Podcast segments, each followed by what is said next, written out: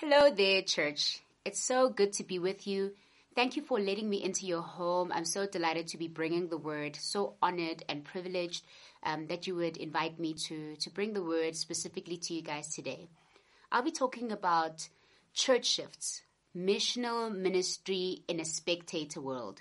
My name is Musa. Um, and I am a part of the His People family. I'm from Every Nation Johannesburg, and if you don't know me, I am a part of the church. I was once there for almost two years, serving and partnering with what God is doing there. And so my partnership has not ended, and this is a continuation of just my journey, my story with you. I just want to start by just introducing where we are at. It's a Sunday morning, and usually, what our Sunday would typically look like is we would be waking up, getting ready to get together with the assembly of the saints. We would wake up at a certain time knowing that the assembly is gathering. You would prepare yourself. You would sometimes even prepare your heart. You would consider the people who need to come along the journey with you, and we would gather in the assembly. And we would gather for one purpose, we would gather for one reason. And would like us to just look at that picture in scripture that what it means when we gather as a church, what it means that we come, when we come together, what is that picture that we are representing? Why do we gather?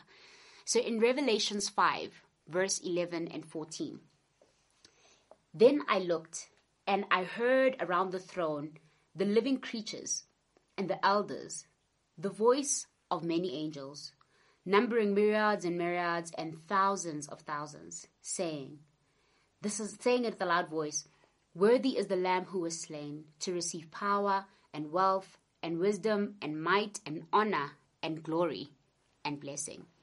And I heard every creature in heaven and on earth and under the earth and in the sea, all that is in them saying, To him who sits on the throne and to the Lamb be blessing and honor and glory and might forever and ever. Amen. And the four living creatures said, Amen and the elders fell down and worshipped. This is the picture that we usually are emulating when we worship, when we come together on a Sunday. In this picture, in our gatherings on Sunday, it is very clear who is the center. It is very clear why we come together. It is for the Lamb, it is for Jesus, it is for the Godhead that sits on the throne. We come together and we make big, we make high, we exalt God. We exalt and make big of our Father um, who is in heaven, our Father who is with us through Jesus Christ. But not today. Today, we wake up at a time that is most convenient for us. Um, we start with whatever's urgent, whatever's important. And when we are ready, we sit down and we get ready to stream the service.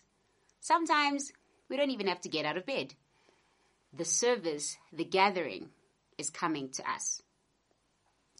This season has magnified a lie. It's magnified a lie that we see everywhere. The lie that we are the center of the world, that human beings revolve around human beings. We, we blog, we have people who follow our opinions, we tweet, people like our tweets, they follow us on Twitter, we, we start YouTube channels and people subscribe to our channels, our worlds are about us. And in this season, our church world has become about us. Contrary to the picture in the beginning, where our church spaces, our worship spaces are about God, are about Him who sits on the throne. To Him be the power in the church, glory and honor forever. We're living our best lives. We're believing our own truths. What's happened in this season is we've become professional spectators. We were already, we had PhDs in analysis, PhDs in giving feedback, PhDs in criticizing. The culture that we exist in, the world that we exist in has taught us to be great critiques, to be great spectators, to be passive, to observe this season hasn't helped us. We have, we are consumers of everything. We are consumers of all things good. We know what we like and who needs to give it to us. Even in the church, didn't start in this season. We behave as if God's actions should revolve around us. God must do what I want. God must be the kind of God that I need. God must be worshipped my way. We even get to pick which sermons we like to listen to, what we want to hear God say. But there is no confusion in heaven. God is in the center of the throne. God sits on his throne with no competition, with no close second. He is preeminent. And I pray that, that through this we would recognize the shifts that have happened in the church, the shifts that have happened in our lives, and we would be able to take a moment and reflect. Is God still at the center? Is God still the one whom my life revolves around? Are my actions reflect a reflection of the fact that God is at the center? Can I pray? Father, I pray as we as we gather around your word, as we gather around um, just the, the message that you've prepared for us today. Lord, I pray for a reverence, Lord God, in our hearts. Father, I pray that we would see you, Lord Jesus, as you are. God, that the revelation of Jesus would be revealed to us. Father, that we would that we would be able to analyze as we have analyzed ourselves, that we would be able to analyze ourselves as a church, as a body. And Lord, that we would be able to come and see how it is that we're worshiping you and whether this worship, Lord God, is the worship that you have asked us to give. That the Lord, is this, is this the worship Lord God, that you want? Is this the worship that we are bringing?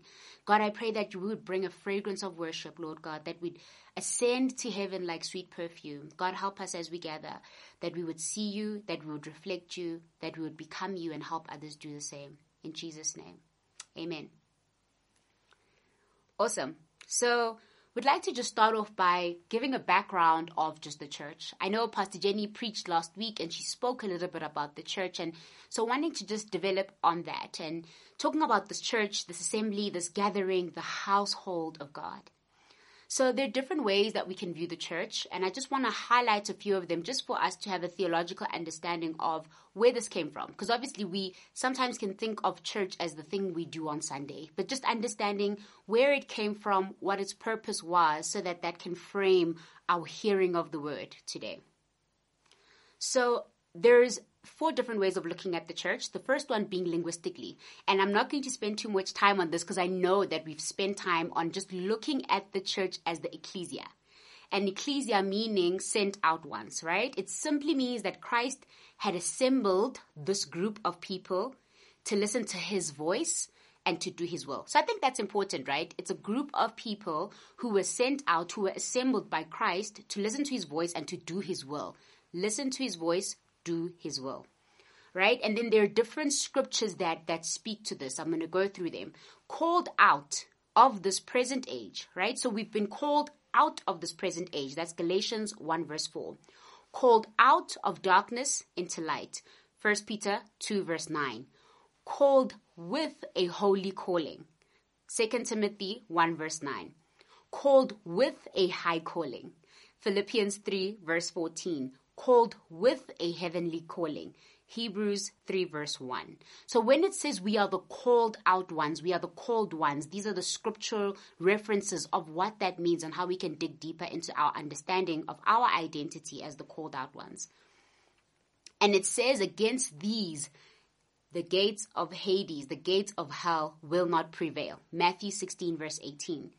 God has called the church to be an advancing body a body that moves forward. If you could just picture this picture of an army advancing, an army moving forward, God has called the church to be an advancing body, pushing back against the spheres of darkness in every sphere. Every sphere of darkness, the church is advancing and it's pushing back. It's not reacting, it's not defending, it is advancing, it is pushing back the darkness. The church was never meant to be comfortable, complacent, status quo, unmoving, or stagnant. That's never what the church, that, that's never what God had in mind when He created the church. And you see this in Acts chapter 2. The church is on the move. You even see it in Exodus when God is moving with his people, they were never standing still. So it shows you that when God assembles a people, when he assembles a people to his voice and to his will, that those people were created to be on the move this needs to be the battle cry in every church to see the power of God manifested in individual lives. And I like that word battle cry because it continues with this metaphor of war, right? Of an army that is charging, that is moving forward. And our battle cry is that we are advancing against the kingdom of darkness. So in Acts 1 verse 8, a familiar scripture that happens and in the book of Acts, we call it the birth of the church, right? The church that was prophesied in the Old Testament, what we're seeing in the New Testament. In Acts 1 verse 8, it says, But you will receive power when the Holy Spirit has come upon you, and you shall be my witnesses in Jerusalem, Samaria, and to the ends of the earth, right? And that is that is the charge to the church right that you will go you will be my witness you will receive this power but this power has a purpose so that you would go and that you would be my witness and I like that word witness. You know, witness is obviously the traditional definition, which is you are going to explain what you have seen. You're going to give an account, right? So you think about the witness in a court of law is explaining, giving an account of what they have seen. But theologically, the word witness, if you go back to some of the original definitions, it's, it's the word, it's to witness with your life. So if you think about what Christ did, he, he witnessed the word, he witnessed everything that he was saying with his life, he gave his life up. So the original root of that word witness is the word martyr. So it's a kind of surrender that I believe in what I am saying so much that I'm willing to die for it, which is what Jesus did. He's like, I'm not just giving you cheap words, I'm willing to lay my life down for them to witness. The second picture that, that gives us an illustration of the church is just the metaphor. And the metaphors that we see in relation to the church, you've got the bride, you've got the body, you've got the building, and you've got the family. You know, with the bride of Christ, I know we're mostly familiar with that one. We've got the body, members, that Second Corinthians 12 picture that we are members of one body, and the body is Christ, the head of the body who is Christ, right? So we are one as a church with one body the building, right? That whole picture of Christ is the cornerstone and we are the living stone. So we, we are together a holy temple, a building that houses the presence of God. And Christ is the cornerstone. We are the living stone. We are the temple of the Lord. And that's a metaphor that you see consistently throughout the New Testament that we house the presence of God and we allow people to come into the presence of God by the way that we live our lives, by the way that we honor God, by the way that we attach to the cornerstone. And then the family, right? That we are a believing community. We're the household of God. We are brothers and sisters in Christ. So all of these metaphors give us a picture of the church, give us a picture of the perfect stainless bride um, in definition. The third one is just biblically. Um, it talks about the prophesied church that was prophesied in the Old Testament and came to life in the New Testament. It is a part of God's eternal purposes. So important that the church is not just a means to an end, it is a part of God's eternal purposes. It is a manifestation in time of God's eternal purposes. So, right now in time, we get to manifest something that God is trying to show us, or something that God is almost promising about the future, about eternity. It's so much bigger than our Sunday service. In Ephesians 3 7 to 11, this is Paul. And he says, Of this gospel I was made a minister according to the gift of God's grace, which was given me by the working of his power. To me, though I am the very least of all the saints, this grace was given to preach to the Gentiles the unsearchable riches of Christ and to bring to light for everyone what is the plan of the mystery hidden for ages in God who created all things Here's what I love. So that through the church, the manifold wisdom of God might show, might now be made known to the rulers of the authorities in heavenly places. Through the church, the manifold wisdom of God shall be known to the authorities in the heavenly places. There is so, this is some of the prophetic picture of the church. This is the, the role, the purpose of the church, right? And this is what it was created to do. Um, and it's so important because if we reduce it to what it serves us, how it makes us feel, the things that we like it to be, and we don't exist in the church in a way that God intended us to be, we end up lowering it so low and taking it for granted because we don't know and understand its its purpose, its intent, and what God what God had in mind and still has in mind for the church.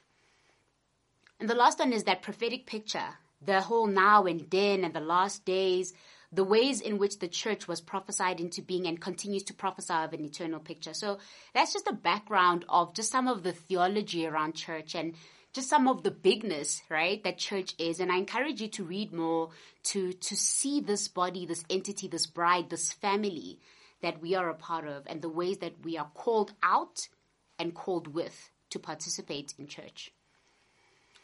Great. So that's just the background to, to what I really wanted us to get into, which are some of the shifts in the church, right? So a lot has changed.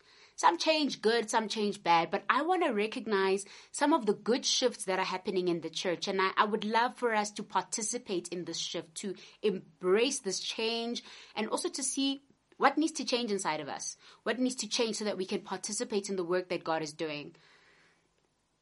So where are we now as a church? You know, do we know the times? The sons, sons of Issachar who knew the times. Do we know the times? What are we discerning? As we're praying, you know, there's such a, a change that has been ushered in through this pandemic, right? And it's, it's causing us to reflect. So although the pandemic is not the greatest thing, it is a bad thing. And we know that it, it doesn't come from the Lord, but we also know that God uses all things, right? He uses all things to work together for the good of those who love him and are called according to his purpose. So what is God ushering in? What is He teaching us as we pause and reflect?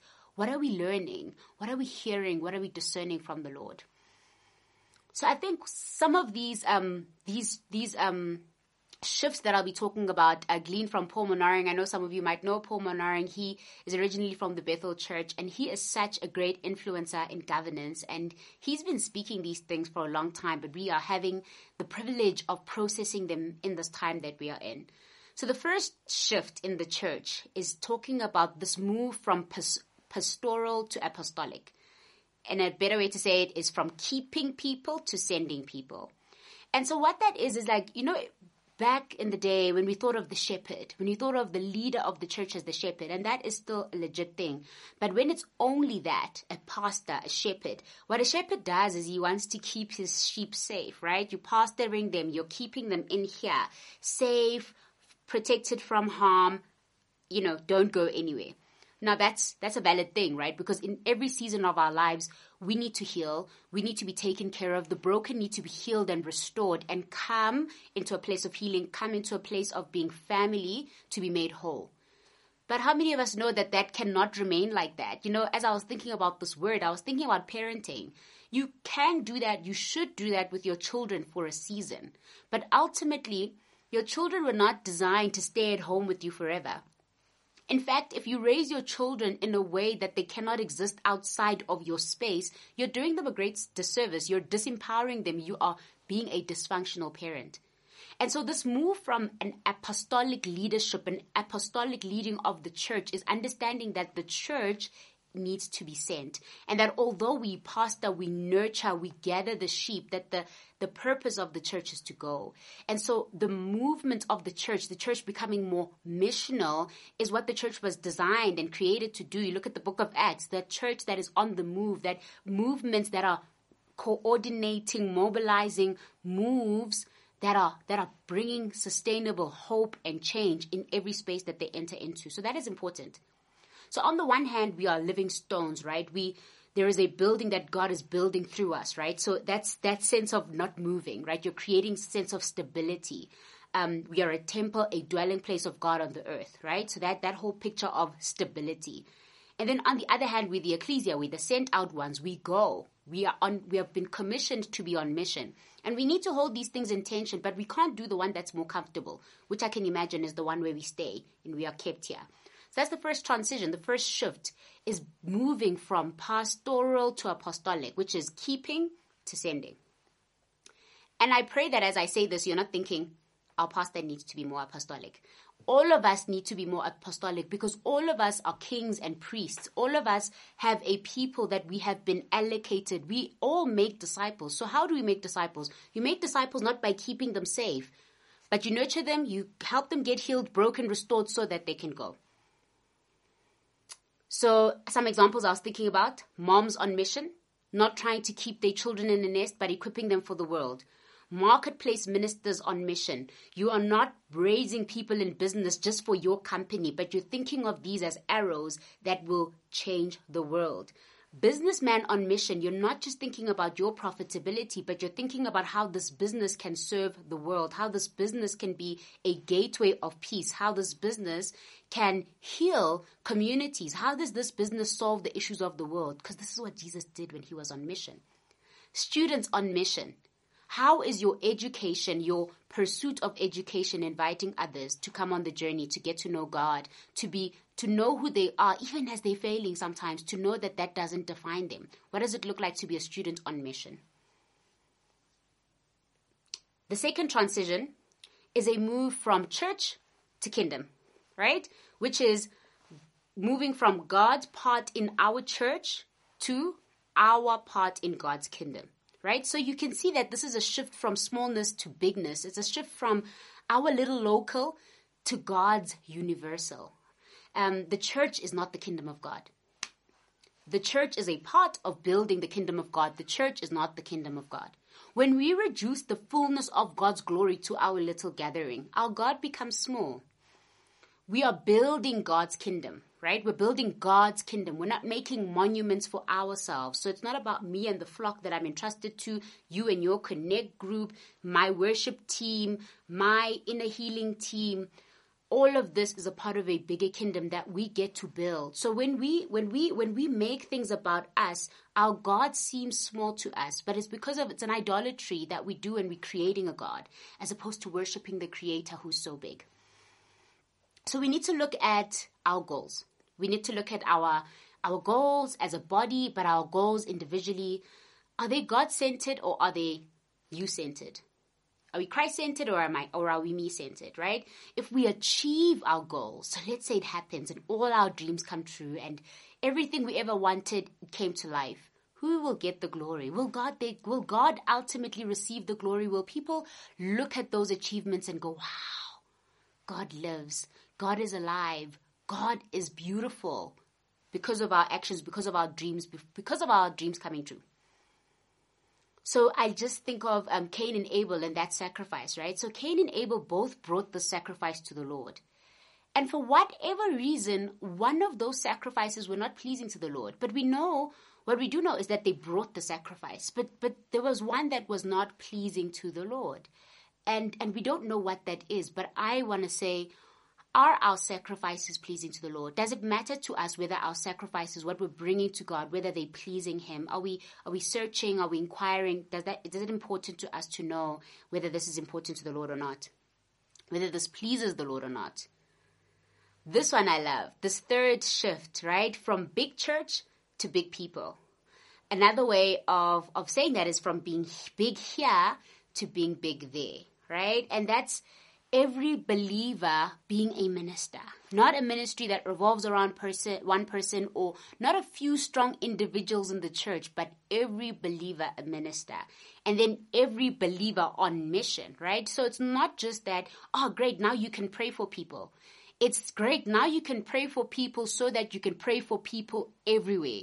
It's great. Now you're a minister. You can minister anywhere and everywhere because the church doesn't exist for the church, right? The church is the one entity that exists for its non-members. So we, we define and we look at the success of our church not by how many are gathering on Sunday but how many of those who are gathering on Sunday could reach the world around them? So when I see a hundred of us gathering on Sunday, I'm thinking, sure, each hundred of those people during the week are potentially reaching five people, encouraging five people, prophesying over five people, praying for the sick to be healed. They are bringing strategy into their business that is going to change the, the areas of corruption. They are, they are speaking out against injustice. They are recognizing things that are wrong and they're saying, hey, don't do that. That is the church on mission. So when I think of the people who gather on the Sunday, I'm not going, oh, great. We had this many people like our page. We had so many people watch our YouTube video. No, I'm thinking, we have people on mission and the world is going to change because they know who they are. They're worshiping God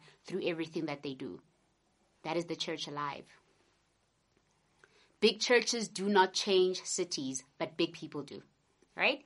So it's the people in the church who have been who have come together in this in this assembly, who have come to be inspired, who have come to worship God together, who have come to be reminded of who's in the center, who then leave on a Monday with all of that to go and make change. So so big people are the ones who change the city.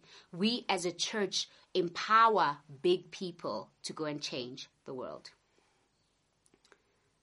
So I, I was thinking through this family business, right? Where this uh, father has built up this great legacy, this great business that is going to make money for generations. And the purpose of that was so that his family, his generation can benefit from this business, right? Forever. And then you find children who go, no, I don't want to be a part of that business, right? I want to do my own thing and the disconnect that that comes and the disappointment from oh but this was designed it can only work. This family legacy this business only works when the children take it upon themselves to continue with the legacy. And so sometimes when we build church we're building like this big business that is making a lot of profit but we're not thinking about the people who are going to have to sustain it. You know church has a, a life a life, an eternal life. Church has an eternal life. So we constantly need to be thinking about empowering other people, not for the legacy of the building, but for the legacy of the kingdom that is being built through the church. Our discipleship should be radical. I love this line, and I know I love talking about discipleship, and you know that. But I just thought, you know, radical doesn't always mean packing our bags and moving to India or packing our bags and selling everything we own so that we have nothing left, right? But radical means obedience all the time. Radical is from death to life, from darkness to light. Radical is transformation. So when we say we are followers of God, God is on the move, God is changing things, God is constantly in the work of transformation. So our discipleship needs to be that, that people are moving from darkness to light, helping other people move from darkness to light, that people are being transformed and helping other people transform. This is, this is what it means to be a living stone. Be marked by radical obedience. What are we doing with our time, our finances, our relationships, and our priorities? Are all these things pointing and reflecting a people who are devoted, who are worshiping Jesus Christ? Is everything we do rooted in the glory of God, in God receiving the glory. How are we doing?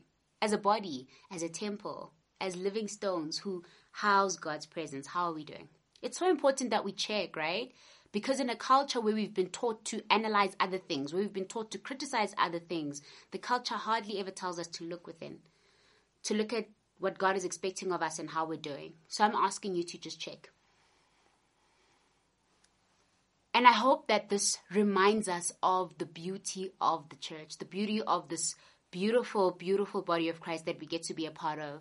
And that, and that it would remind us of what it means when we gather. And that although in the season we can't gather in the ways that we used to, we would, we would remember what this picture of gathering was communicating, what God was communicating, so that we do not lose the essence of this eternal picture that exists in us as the church.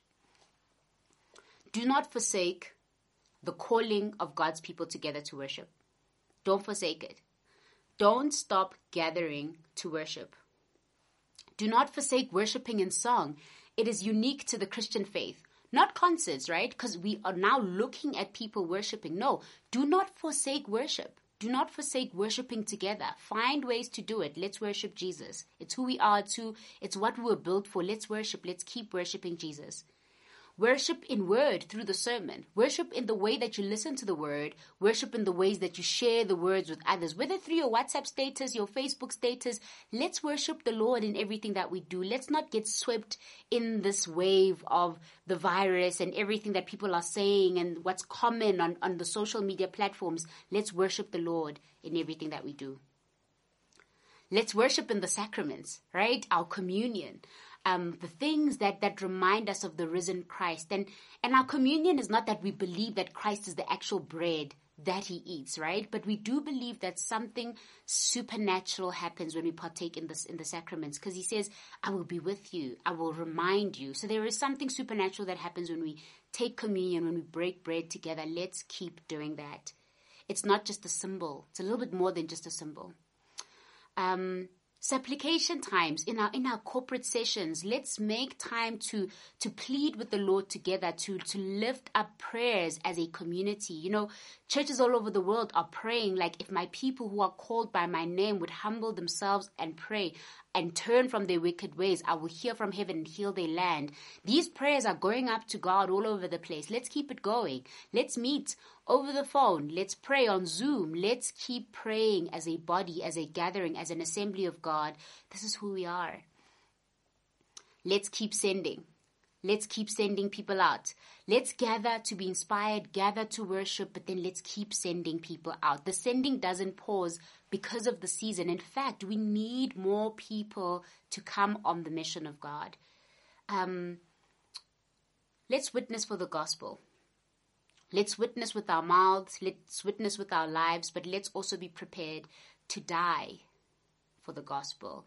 And Christ asks us, let's die to ourselves daily. Let's surrender our very lives. And surrender is really, it's not that once off thing that we did when we said yes to Jesus. Surrender is a perpetual journey. Let's keep on surrendering our lives to the Lord, taking ourselves off the throne and making sure that Jesus reigns. We are called to worship together so that we can be sent out. So Thank you for allowing me to remind you, to refresh the conviction of why church is important, of why gathering as an assembly is important, and why we need to be doing this as often as we can in the many ways that we can, and we need to be creative about the ways that we do it. In seasons, in places like China where church is not allowed, people are gathering, have been gathering for years, finding creative ways to fulfill the scriptures, to be obedient to the scriptures. So we too have that same challenge in this season to find ways to worship the anointed one, to worship the one who sits on the throne. To him be the glory and in the church, in Christ Jesus, throughout all generations, forever and ever. Amen. Can I pray this over you? It's Ephesians 3 from 14. Um, For this reason I kneel before the Father from whom every family in heaven and on earth derives its name. I pray that out of his glorious riches he may strengthen you with power through his spirit in your inner being, that Christ may dwell in your hearts through faith. And I pray that you, being rooted and established in his love, may have power together with all the Lord's holy people to grasp how wide, how high, how deep is the love of Christ, and to know this love that surpasses all knowledge that you would be filled to the measure of all the fullness of God. Now to him who is able to do immeasurably more than all we could ever ask or imagine. To him be the glory in the church and in Christ Jesus throughout all generations forever and ever. Amen. Just want to sing this hymn over you in worship just as I was preparing the sense of God reviving the church um, so just sing like a, a chorus of it and just praying that it would wash over you and remind you and refresh you. Sivu selele gosu Jesu Amen gosu Jesu se você lele mai calegimi in você lelo mai calegimi amen. Mai calegimi in você lelo se